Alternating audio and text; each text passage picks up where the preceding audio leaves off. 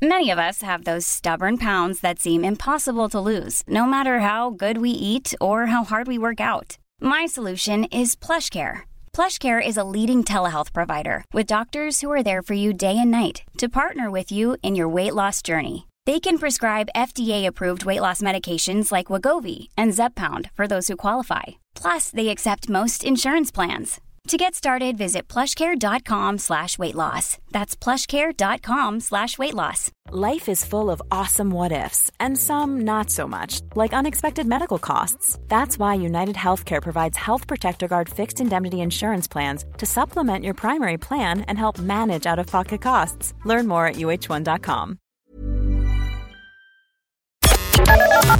The Opinion Line on Cork's 96 FM. Now, a 26 year old man has posted a very heartfelt post online about his experience of epilepsy from the difficulties in getting diagnosis at first to the reactions from friends and strangers. And he felt like he was being treated as a freak.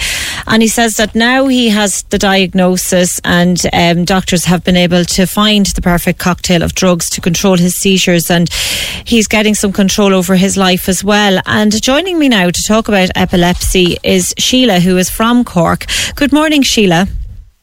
Good morning. Sheila, I'm not sure if you read Damien's post online, but um, you know, for yourself, were you in a similar situation when you were try- when you started to have symptoms of epilepsy, but um, were finding it difficult to get diagnosed?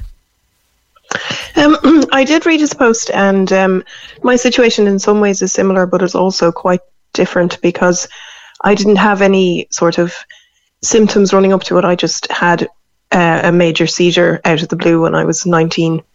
Um, and there had been no indicators previously to that. So, what happened when you were 19? Just tell me a little bit about what happened. I was just at home um, in my apartment, and uh, the person who was there heard me scream and came in, and I was on the ground seizing. Um, and it was quite scary, I think, for everyone because uh, there was no indication it had never happened before. Mm. Um, didn't have a clue what was going on, and um, I had hit my head on the coffee table on the way down, so I was injured as well. And when I came to, I had no idea where I was or what was happening. Um, so the whole thing was, I think, a bit of a shock for me and everybody. Absolutely. And did you go then to the hospital and were you diagnosed with epilepsy straight away, or did it take some time? Well, um, I um, I went to hospital in an ambulance straight away, and uh, there was a little bit of concern because um, there is a hereditary illness in my family, which is a malformation mm. of the blood vessels in the brain, and they were concerned that I might actually be having a brain hemorrhage rather mm. than an epileptic seizure. So um, I went into CUH, and I have to say they were absolutely fantastic. Uh, got lots of different types of brain scans and that was when they uh, realised it wasn't a brain hemorrhage, thankfully, and mm. they diagnosed me with epilepsy. So, when you got the diagnosis, were you aware of what epilepsy is and how it affects people? Not really, honestly. I think probably the, the same as most other people who don't come in contact with it, that epilepsy is a thing where people have seizures and that's about it, you know. Mm. And the mm. more I read, I didn't realize about things like absences.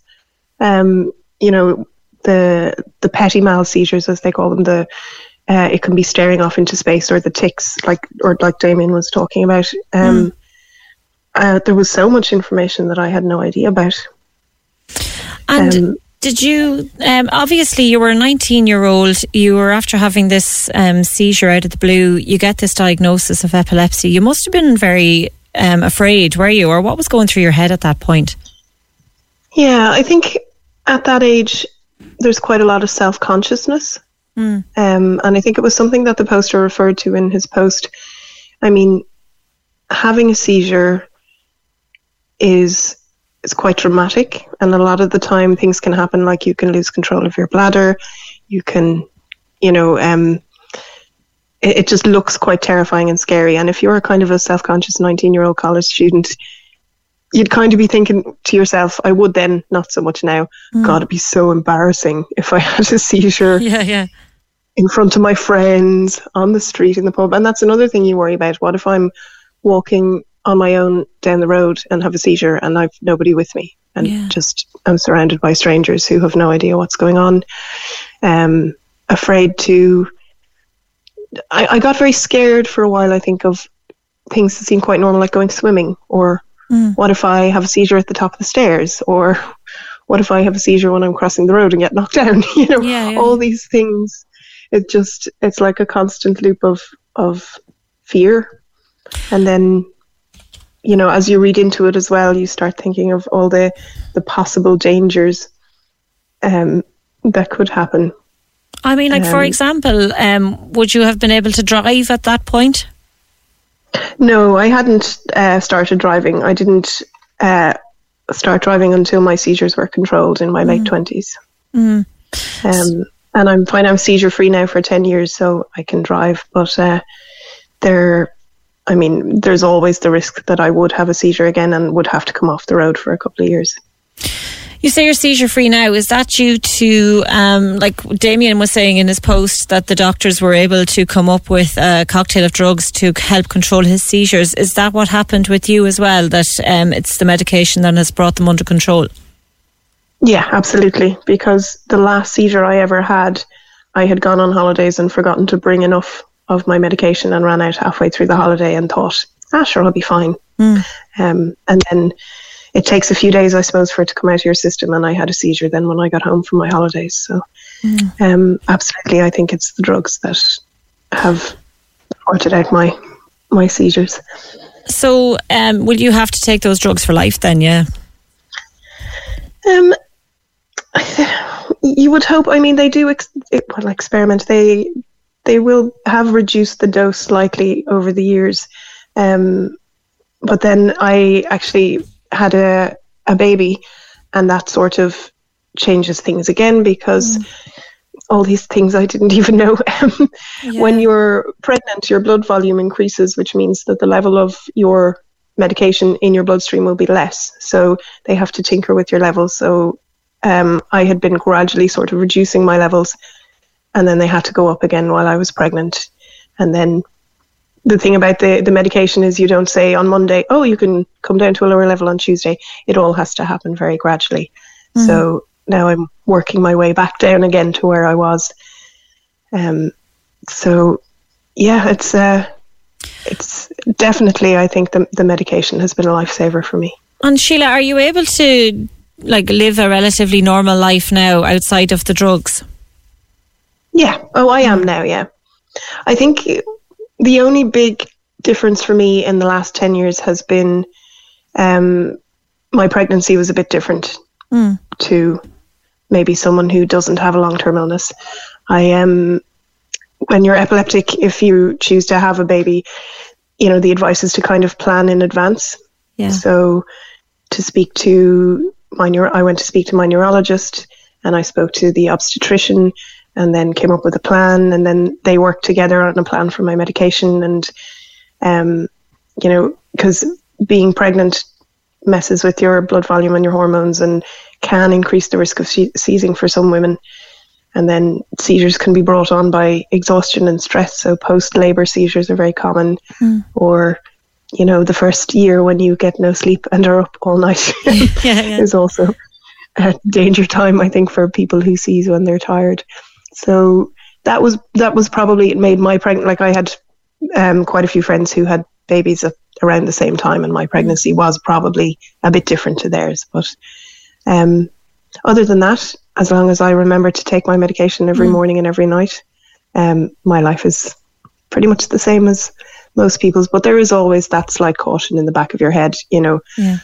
remember take your medication whenever you travel don't get too tired you know generally look after yourself kind of but i don't think my life would be massively different to anybody else's at this point Sheila, um, when Damien was talking in his post, he was saying that you know the reactions from friends and strangers because he you know had these tics and these involuntary movements. Do you think that there is a lack of um, understanding um, in the general population about what ap- epilepsy actually is and how it affects people? I think among some people there is like if you are a close friend or relative of an- epileptic, you learn very quickly. I think because you know you'll be told if I have a seizure, this is what you need to do. This is what affects me, and so on. But epilepsy, I mean, seizures are so kind of dramatic looking and kind of very scary if you don't know what's happening. Mm. Um, and I think it, it, it's given this idea. It's nearly like there's an old stigma hanging around epilepsy that it's something shameful or something, you know, um, that you should try and hide from people. Yeah. Whereas I think what we need to be doing is talking about it as much as possible. So I tell everybody. as soon as I make a new friend, I'm like, oh, by the way, I'm epileptic, just in case.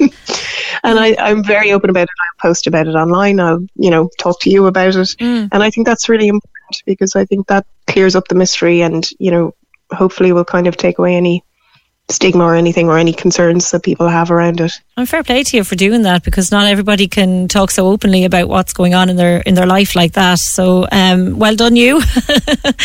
well, do you know if some other 19 year old college student finds out they have epilepsy and it makes it a little bit easier for them, then you know that's And Sheila, Yeah, just for, for somebody as well um, who is with somebody and they suffer an epileptic seizure, um, like what advice would you have to that person for, you know, how they can help them or what, what should they do?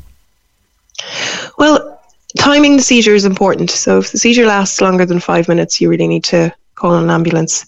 Um, making sure they're safe, you know, a pillow under the head if there's one handy, or that they're not, you know, maybe in danger of falling off, falling downstairs, or you know, something like that. Just making sure they're in a safe position, and then just staying with them afterwards, because when you come out of a seizure, um, for me anyway, I know that my brain doesn't sort of snap back into place.